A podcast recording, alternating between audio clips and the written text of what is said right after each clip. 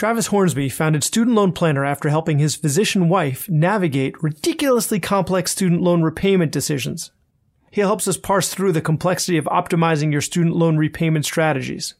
He gives us an overview of the different repayment systems, who qualifies and who doesn't, and why it seems like nobody qualifies right now. We get a little political as he predicts what's going to happen to the current system, as well as the student loan forgiveness the Democrats are all debating about. To date, Student Loan Planner has consulted on over half a billion in student debt. Travis is a chartered financial analyst and brings his background as a former bond trader, trading billions of dollars. He brings that same intensity to analyzing the best repayment paths for graduate degree professionals with six figures of student debt. Student Loan Planner has helped over 2,000 clients save over $100 million on their student loans. Welcome to the Physician's Guide to Doctoring a practical guide for practicing physicians. Dr. Bradley Block interviews experts in and out of medicine to find out everything we should have been learning while we were memorizing Krebs cycle. The ideas expressed on this podcast are those of the interviewer and interviewee and do not represent those of their respective employers. And now, here's Dr. Bradley Block. Travis Hornsby, thanks so much for being on the show today. Great to be on. Thanks for having me. So tell us your origin story. How'd you get into the student loan space? Sure. So my wife, actually now wife, met her in 2014, 2015 timeframe, and she was in her last year of fellowship, and she had you know a small six figure amount of student loan debt, and I thought, okay, well I can figure this out. I'm a bond trader. Let me make a model. So I did, and then I re- realized that there was something called public service loan forgiveness. And so I did a little bit more digging and we sent in the paperwork to Fed Loan to see, you know, what kind of credit she had. And I was pretty confident that she would she would have about six or seven years worth of credit. So she only would need to work another three years or four years and get it forgiven completely. And then we got the papers back and on one set of loans she had three years of credit and another set of loans she had one month of credit and it just made absolutely no sense. And it was just so agonizing, so frustrating that, you know, she didn't have any credit at all on her loans when you know it seemed like she really should have. And so then I just we just decided, you know what, let's just go ahead and just refinance this thing and just we're going to move it over to to a private lender get a lower interest rate. And so that's what we did.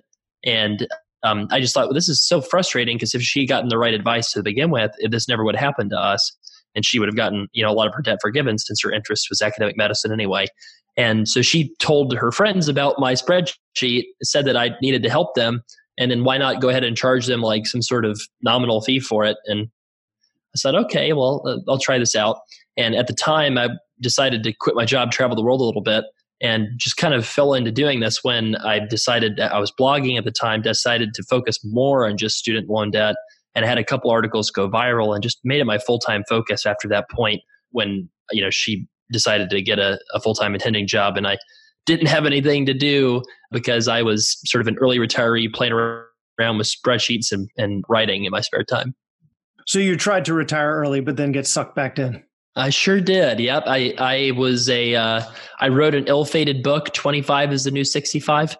And, uh, you know, with the idea that I'd saved a whole lot of money being a bond trader in a fairly short amount of time and thought it'd be really, really cool to, to try this early retirement lifestyle and I realized that I don't necessarily hate working. It was just that was not the right fit for me. I mean, that was just not my calling. So after, you know, about a year and a half off from a traditional kind of work environment, I started student loan planner and and uh, now we're up to maybe like $650 million of student loans advised. So that's not too bad for a, a second career for a retiree, right? So so you were you felt that bond trading wasn't the right thing for you. So so us for us in medicine that that might seem well, a little opaque, even what a bond trader is. Let me just make sure I understand it. So I know that's not what we're going to talk about today, but I just I just think it's interesting. So a bond is basically a loan that a company takes out in order to be able to grow their business. And there's a certain amount of interest on that loan. And so your job as a bond trader is to try and figure out how much interest they're going to pay on future loans so that you can trade one for the other. Yeah, so for I'll give you an example. So I traded for huge mutual funds, right? So let's uh, let's pretend like the Vanguard tax exempt bond fund. So they're investing in a whole bunch of debt for cities and states and projects that are kind of run by municipal agencies. And the problem is, is maybe let's say you've got a bridge over the over the Hudson River that's backed by the toll revenue that the people get from driving across it.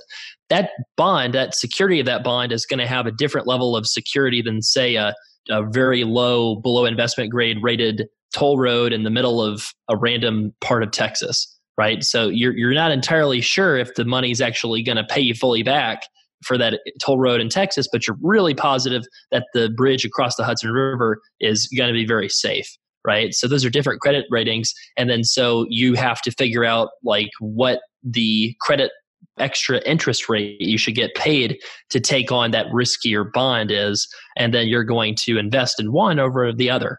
And so basically you buy and sell that kind of stuff all day to manage money for large in a mutual fund case, a large pool of investors.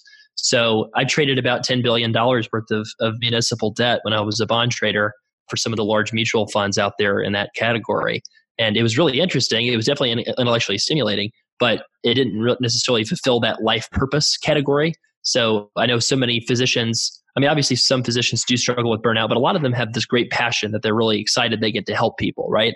So I just didn't feel like that part of me was was there, and so I just felt like the right thing to do was, since I had a high savings rate, was to try to take this risk and you know, do a early retirement. I guess looking back on it with the benefit of hindsight, it was really more of a sabbatical. But uh, but at the time, I really felt like I just needed that clean break, just to press the reset button.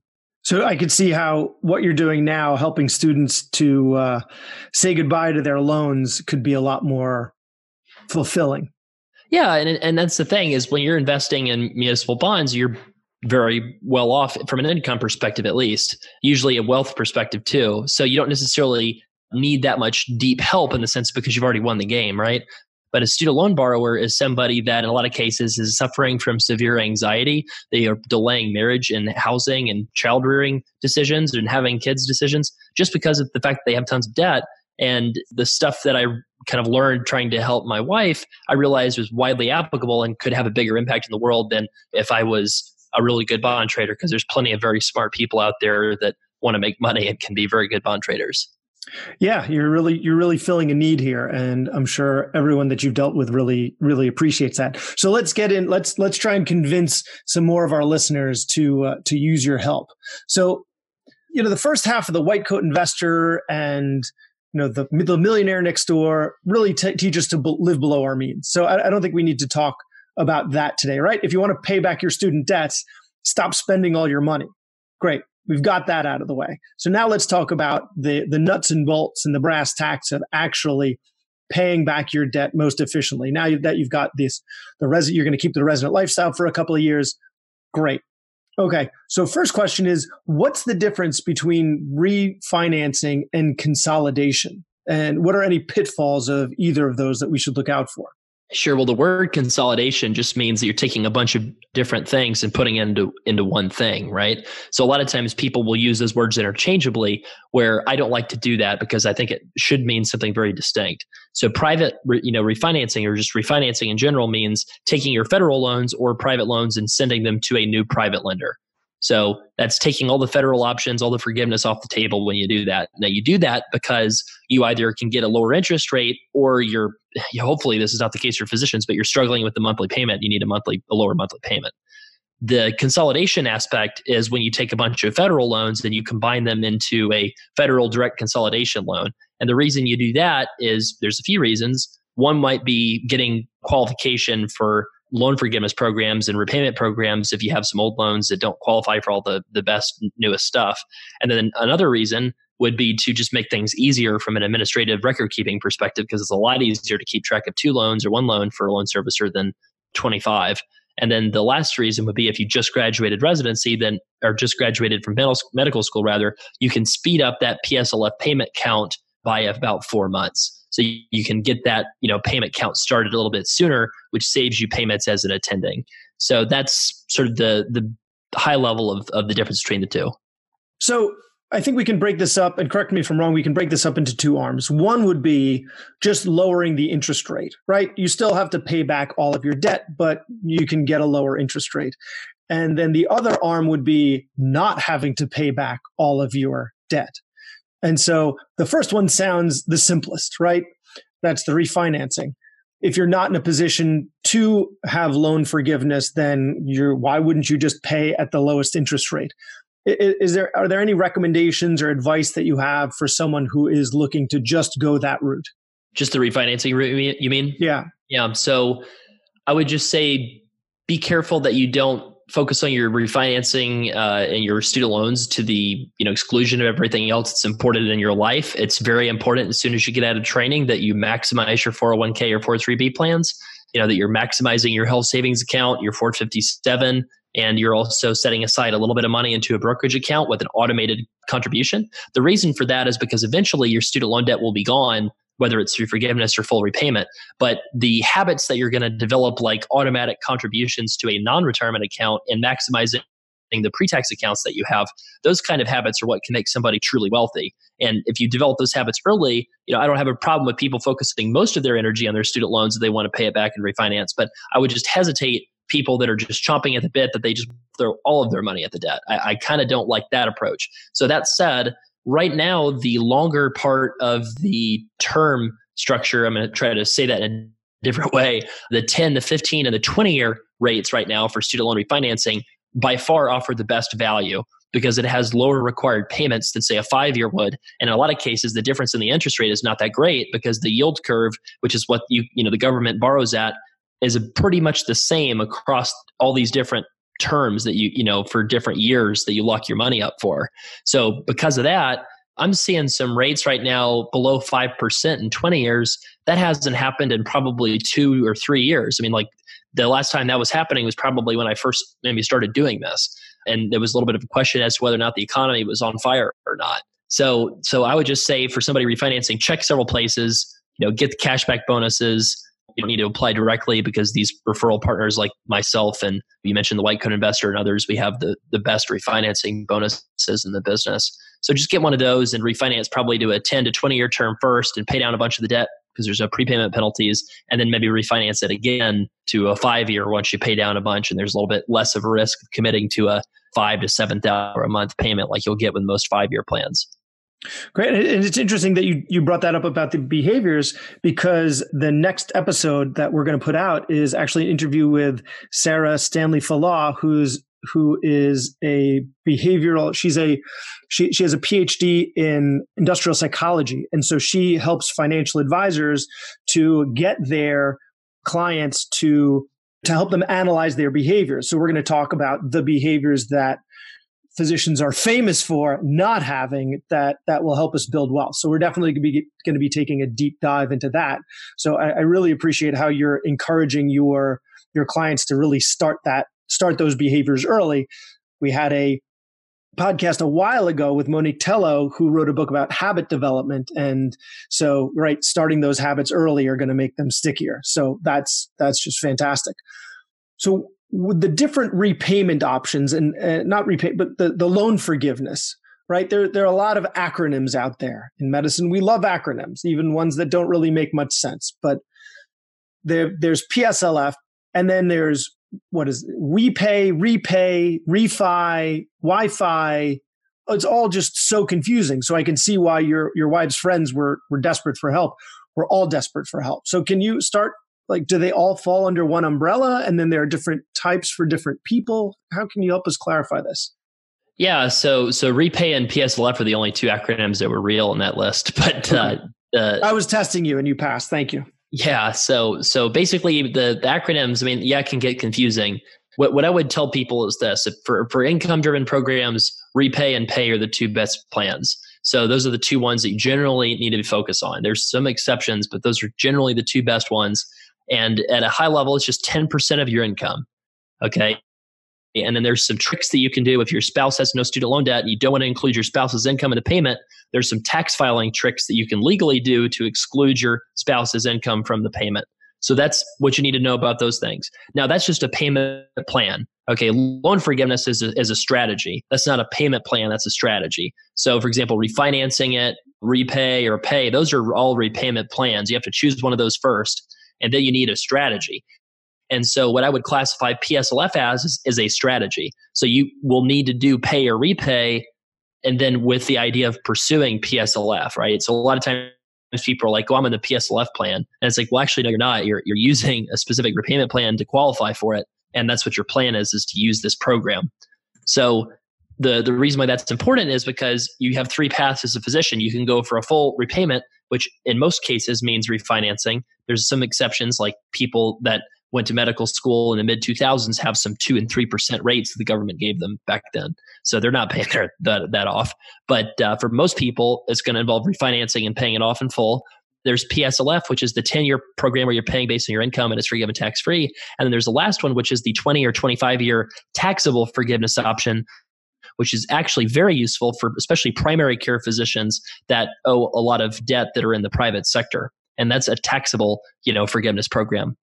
I'm uh, I'm still confused. So just just for for reference here, I was one of those students in the mid 2000s that had an interest rate at a, a little below three percent. So student loan forgiveness was not something that was necessary in my situation. So I'm this is this is first time information for me. Okay, so so if you if you have someone who's who's getting introduced to this, like how do you figure out if you're going to go repay or pay? who qualifies, who doesn't? How, how do you how do you parse through that? Yeah, everybody qualifies for repay, and IBR is is the one that's fifteen percent of your income.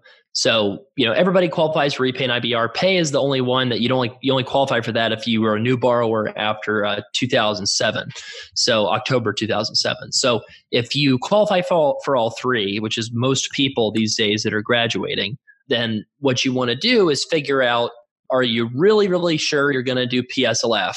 If the answer is yes, you need to do the pay plan. You know, the, people talk about interest subsidies and things like that. You don't need the interest subsidies if you're very sure you're going to go for PSLF.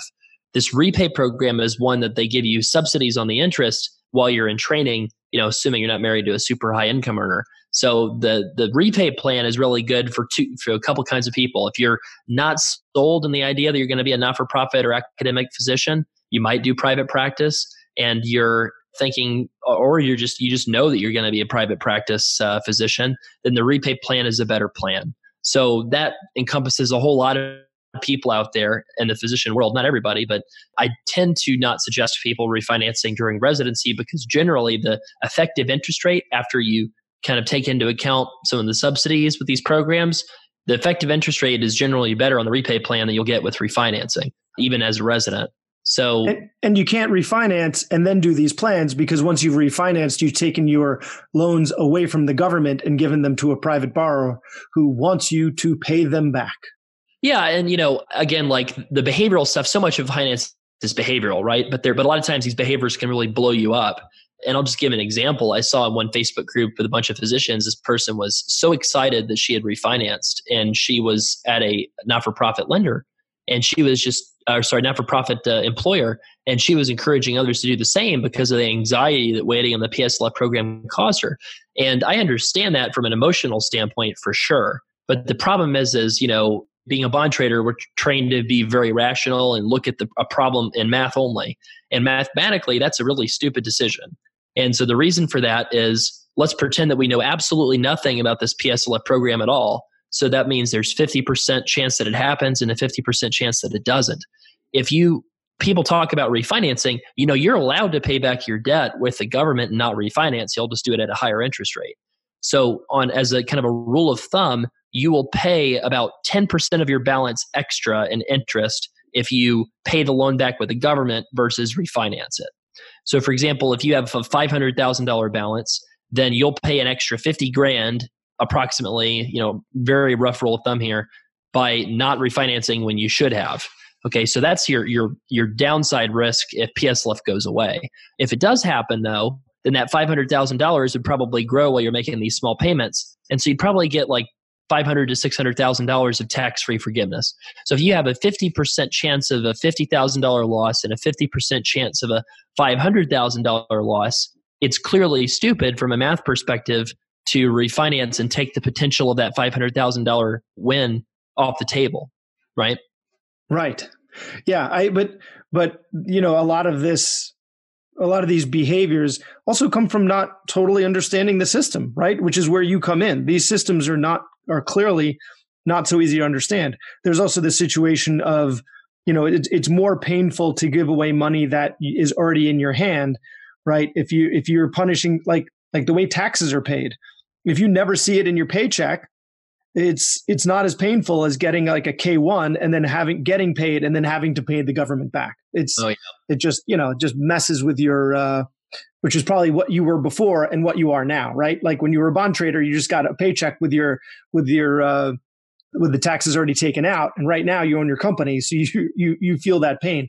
So a lot of this even though the math doesn't work out it's still mm, it still can affect your quality of life. Now when it's a degree of 10 like you're saying 50,000 versus 500,000 right? You know we really need to think rationally. But you know when it comes to things like you know paying back your paying for a car with cash instead of taking out some low interest rate or you know if your student loans are are, are at like 2%. There's something very, you know, once you get your, your, your amount down pretty low, it just feels good to just not have to pay that anymore. So even though sure. rationally it doesn't make sense because you could make more in a CD on the money that you're being loaned, then yeah. So, so I, I you know, I see, I see both sides of it. And also, again, physicians, we have a reputation we have to, to live up to about, you know, not managing our money so well. Well, yeah, and, and there's and there's the value of utility too. I'm mean, like, I mean, even if I know that I'm in the right on on something where there's like a like a lawsuit or something, like when you have a, a, frivolous lawsuit thrown at you, even if you know that there's no problem because you're covered with insurance or it's a frivolous thing, like it still stresses the heck out of you, right? And it, it's still you never ever want to be sued ever, even if it's something frivolous. It just it's just a stressful experience for most people, right?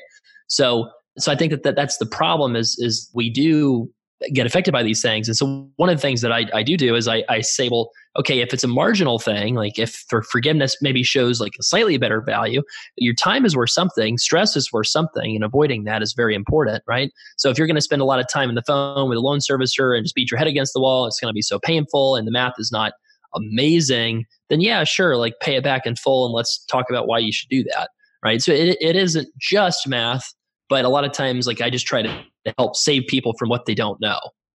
So let's talk about that for a little bit. So it seems that people are applying for PSLF, and all of the articles, all of the media coverage is saying that nobody qualifies for it. How, how come there's that idea out there that loan forgiveness is even a farce and nobody's qualifying for it? What's happening in those cases? Yeah, so the the loans were not set up properly for PSLF until about 2010. So the you had to do something very complicated to make your loans eligible for PSLF prior to them just becoming totally government loans in 2010 because that's when the government nationalized student loans. And before that, they didn't have the right repayment program set up yet. They didn't have the right kind of loans that were eligible yet.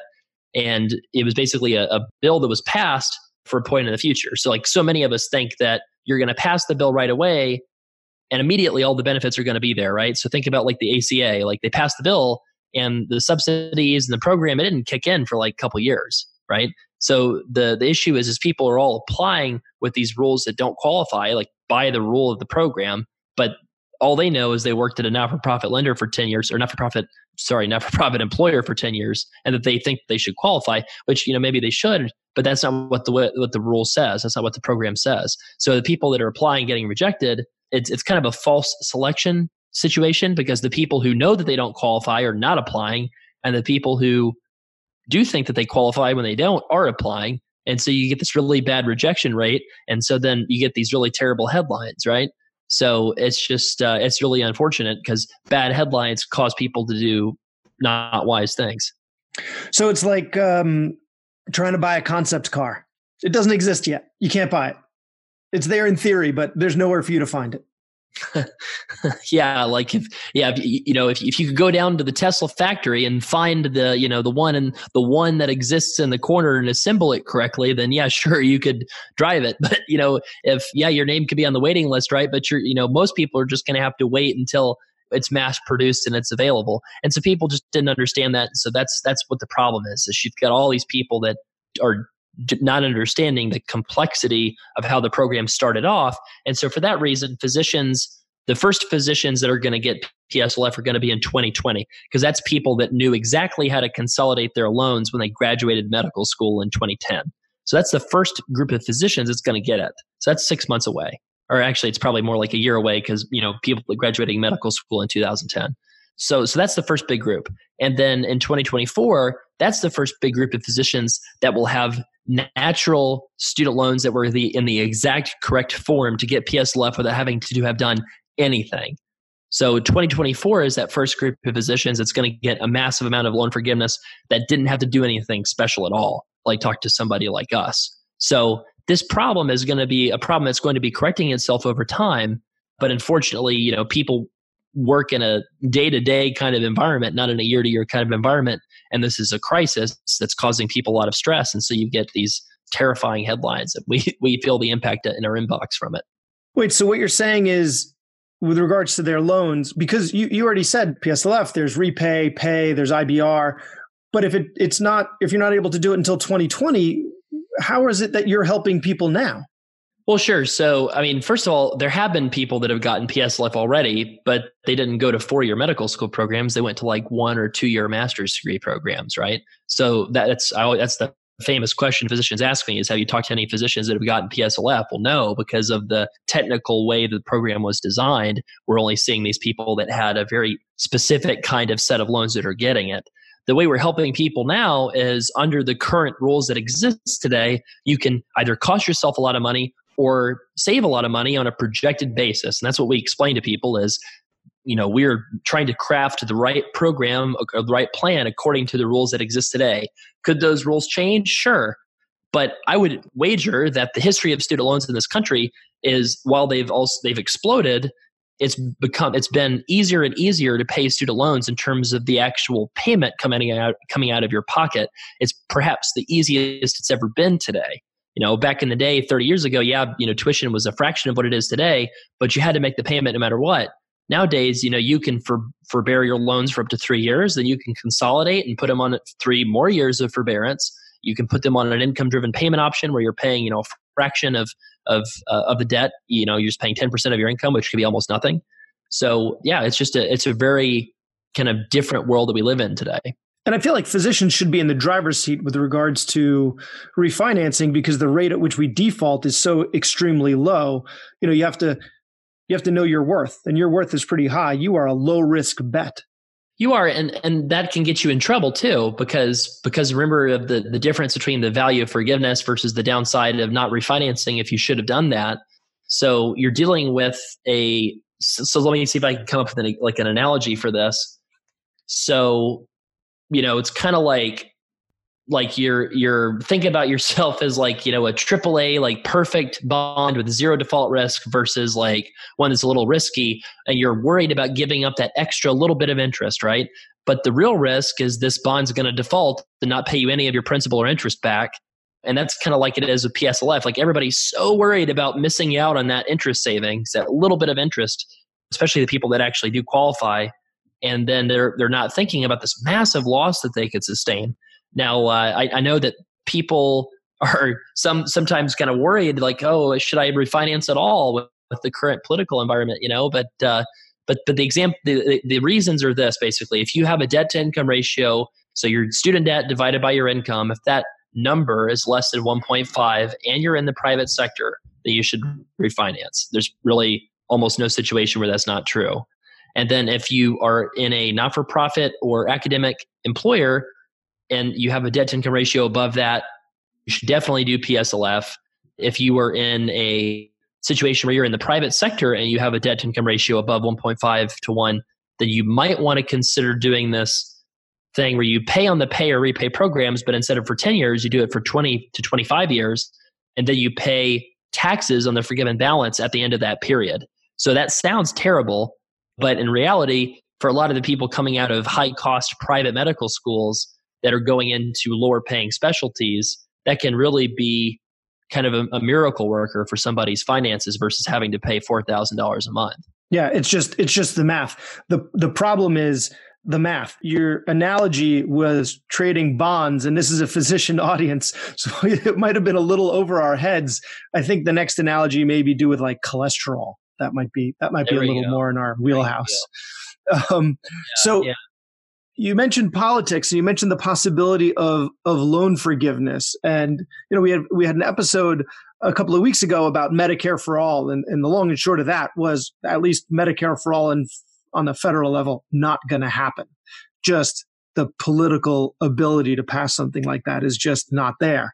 So, what about this student loan forgiveness that the Democrats are talking about? Like, because you have some you know, some people with a lot of debt and they're saying should i just stop paying back my debt? Should i do i have to go work in a nonprofit just so i can enter one of these repayment programs? Or can i just count on the democrats to elect someone who's going to have their act together and be able to pass and so i don't have to pay back any of my loans? What what is a realistic expectation and what's out there in terms of proposals so, uh, yeah, so that's a great question. So, I think that the, the one thing that we have to be aware of is so the the baseline plan from like so Elizabeth Warren basically her plan is basically let's forgive the the 95% of people with the smallest balances.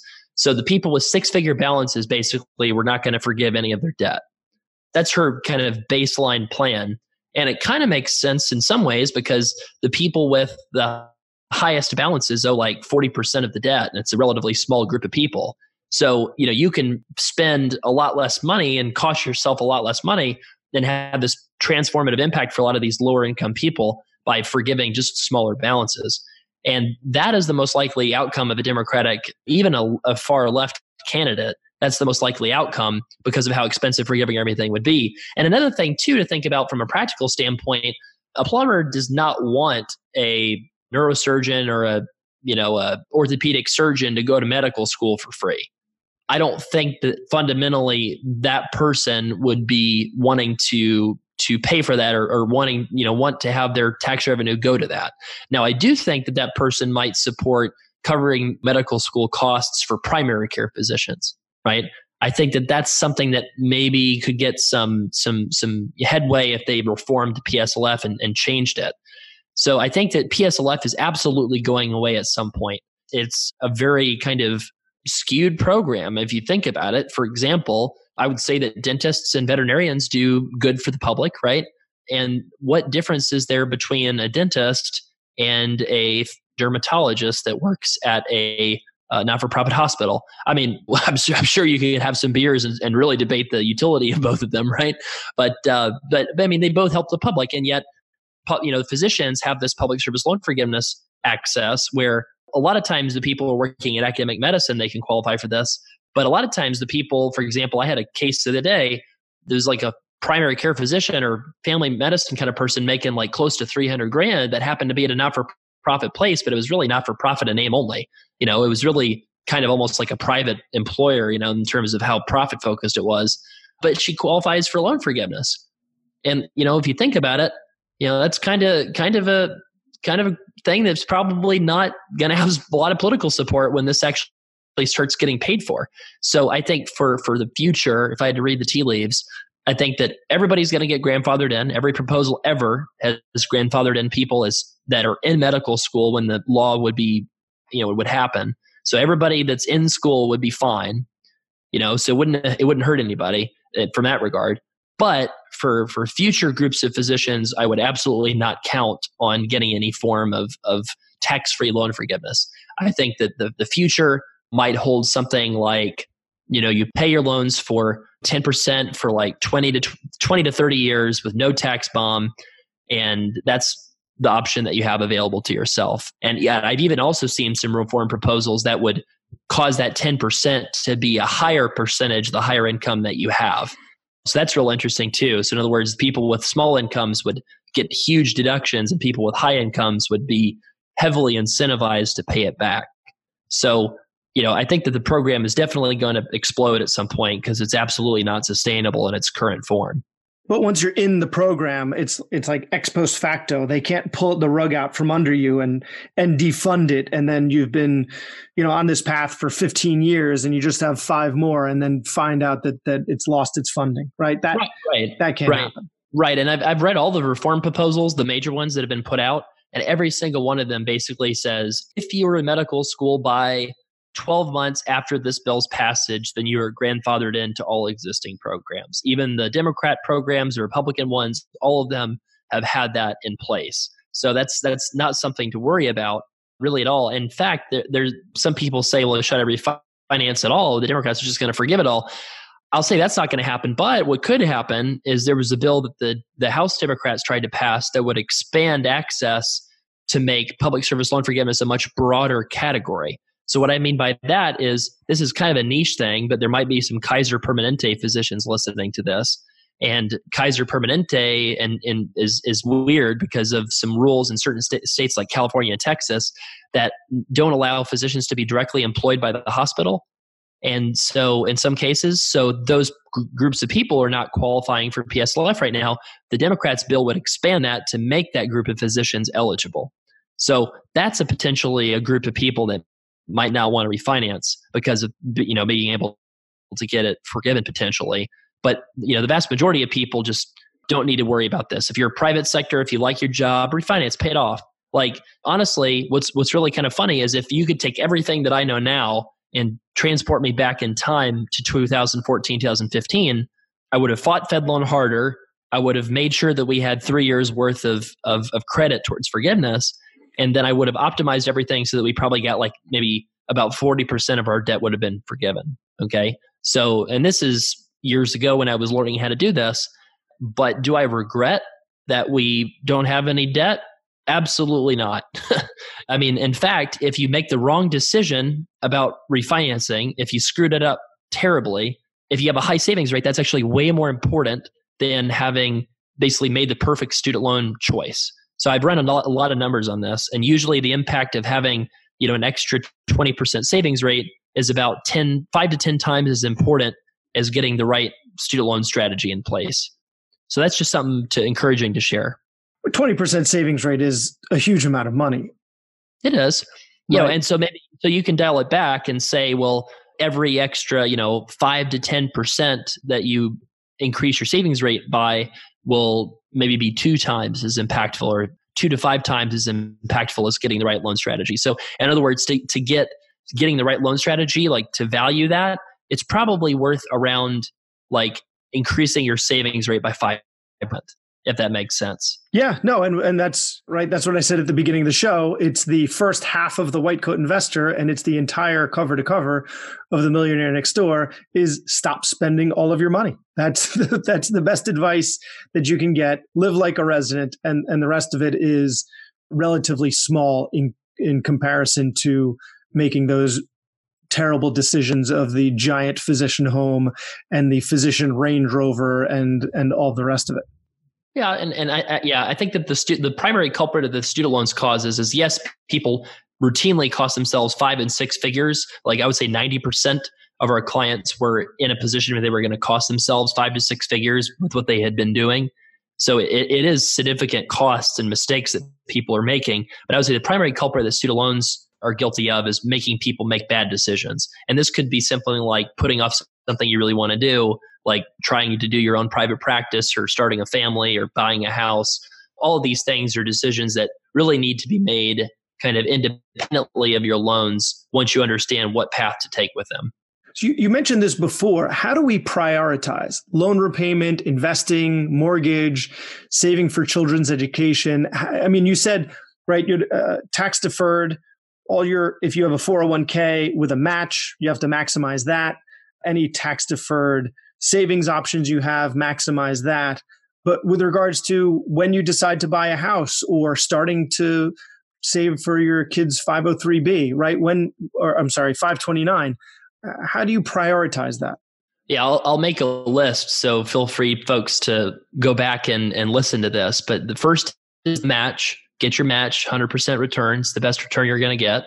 Second's emergency fund. You want to have at least three months expenses in the bank, but preferably six months expenses in the bank. So for most physicians, that's going to be anywhere from thirty to sixty thousand dollars.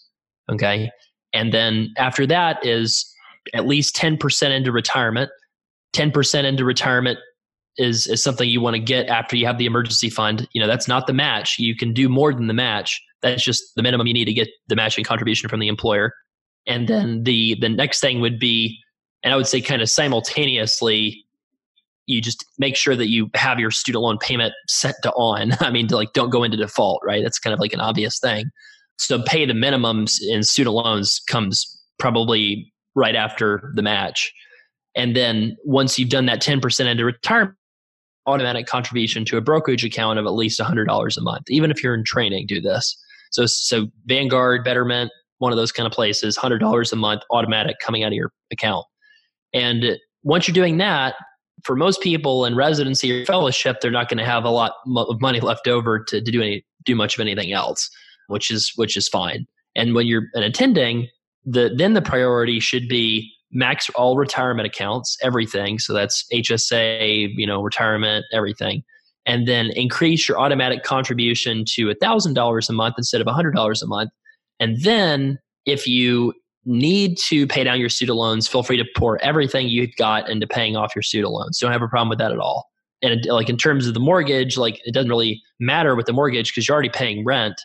So I would just tell people to limit their purchase price to their of their home to no more than two times their income. So the more the mortgage is like it doesn't really matter in terms of what order it happens in, you know, because you can get a physician mortgage to put no money down. So it's not like you have to save a bunch for it. And so I would just tell somebody the purchase price is the most important thing. Just limit it to that two times ratio. And then finally, you know, so you're you're either paying down your student loans really aggressively or instead of that $1000 automatic contribution you are increasing that to whatever you would psychologically have wanted to put into your loans to create a side account to pay off your loans just in case forgiveness doesn't work out and so you know and then so when you're throwing that much money away into investments really like you can do whatever you want with it. After you max all those pre-tax accounts that you're doing at least you know a couple thousand into a brokerage account you could pay down your mortgage. You could put that money into your brokerage even more. You could get into like crowdfunding if that's your thing or real estate rentals or whatever. That's that's the the most important thing is to get those first steps right. So i know that anybody that listened to that is probably going to have to rewind it and listen to it again. But uh, but that's just some of the best advice that we've developed after doing a few thousand of these plans. All right. Well we're running short on time so i just want to ask you one thing that'll give our audience a taste for just how specific you get with your student loan advice. Just give us an idea for for what is the most esoteric bit of information that you've applied to help someone save money on their student debt. Maybe maybe it's something that's like specific to one state or one state's income tax, some, something like that. Just how granular do you get? Okay, uh, let me think here. So we're gonna take a tech techie like person in like the West Coast married to a resident with a lot of student loan debt, but not like a ton, like, you know, say like 200,000, right? And so if you look at that, this person's going to be a, a high, high paid surgeon. So the training period's about seven years, let's say. Okay. So, so just to give you an example of how complicated it can be, this person is going to pay $2,000 a month and just pay it off in full over a 10 year term, or they'll just pay it off as rapidly as they can. That's like kind of the baseline scenario, right? But because they live in California, California is a community property state, and I'm going to lose a lot of people here. So I'm just going to say it anyway. California is a community property state, which means you have to file form, I think it's 8958. I've got to check the number, but it's like a form where you have to equally distribute your income across both parties. So that's only for community property states, and there's nine of those. And when you do that, that eliminates tax penalties for the most part when you file taxes separately. So you've eliminated tax penalties. And the problem is, is if you had to include your spouse's income, you'd pay the loan off fully, you get no forgiveness. But with this equal distribution of income, you'd still have a much higher payment, even though you've eliminated the tax penalty. So now you have to use something called alternative documentation of income, which is regulation that's allowed.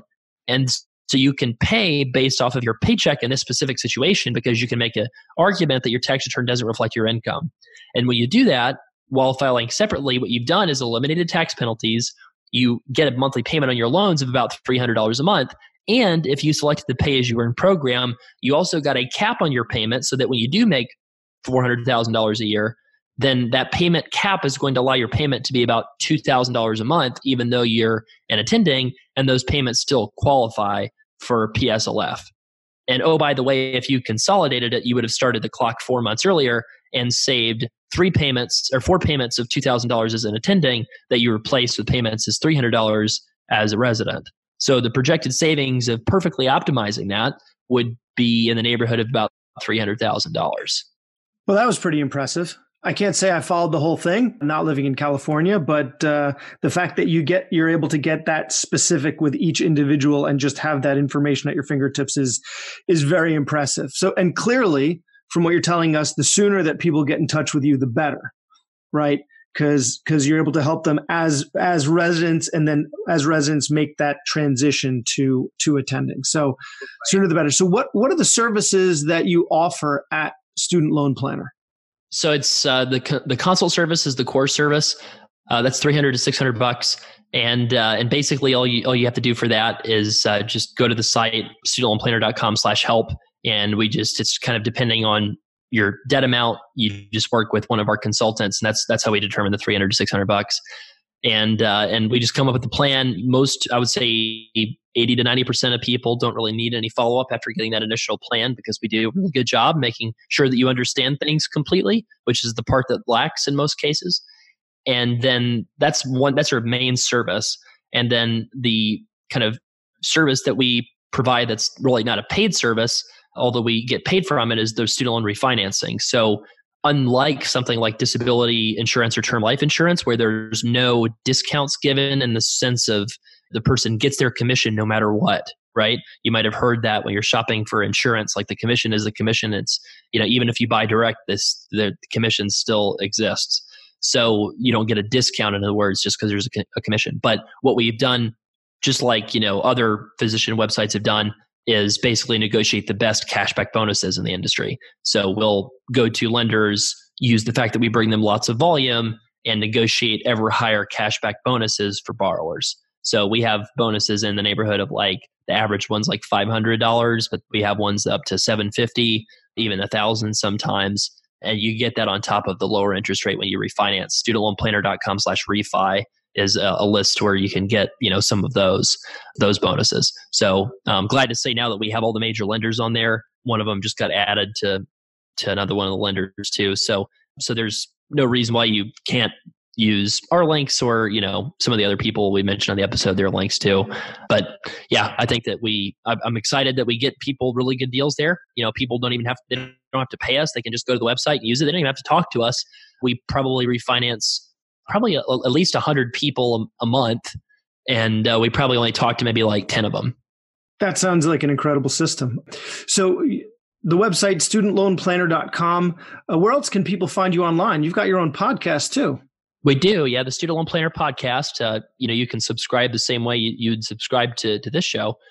And uh, we we have uh, you know pretty like active across different social media. Basically, if you search Student Loan Planner on all the social media that's out there Pinterest, Instagram, LinkedIn, Facebook, Twitter we're, we're on there. And then, yeah, I would say that the, the probably the best thing for somebody listening. So you either have the money right now, or you're a broke resident, you don't, right? So if you if you don't have the money, then just go on the uh, website and and there's actually a category for physicians. We have tons of content on there. We have a PSLF category. Read that stuff. That will that will give you a lot of the information that you need. Other sites that are not my own, benwhite.com is a really good website written by a physician who really understands PSLF excellently. And he has a good book out too on Amazon that you could read. And then also there's a PSLF physicians Facebook group. So if you go on online to Facebook and get added to that group, there's a lot of good advice given in that group. So I think that there's an obviously you know white coat investor and, and some of the other ones out there. So so there's lots of resources out there. I don't want anybody to feel like they have to pay to get help. But that said, there probably is value in in getting help from somebody that deals with this every day, many times a day, versus you know a lot of my financial advisor friends will joke that they deal with it three times a year. Travis Hornsby, studentloanplanner.com. Thank you so much for being on the show. Thanks for having me on, Brad. That was Dr. Bradley Block at the Physician's Guide to Doctoring. He can be found at physiciansguidetodoctoring.com or wherever you get your podcasts. If you have a question for a previous guest or have an idea for a future episode, send a comment on the webpage. Also, please be sure to leave a five star review on your preferred podcast platform. We'll see you next time on The Physician's Guide to Doctoring.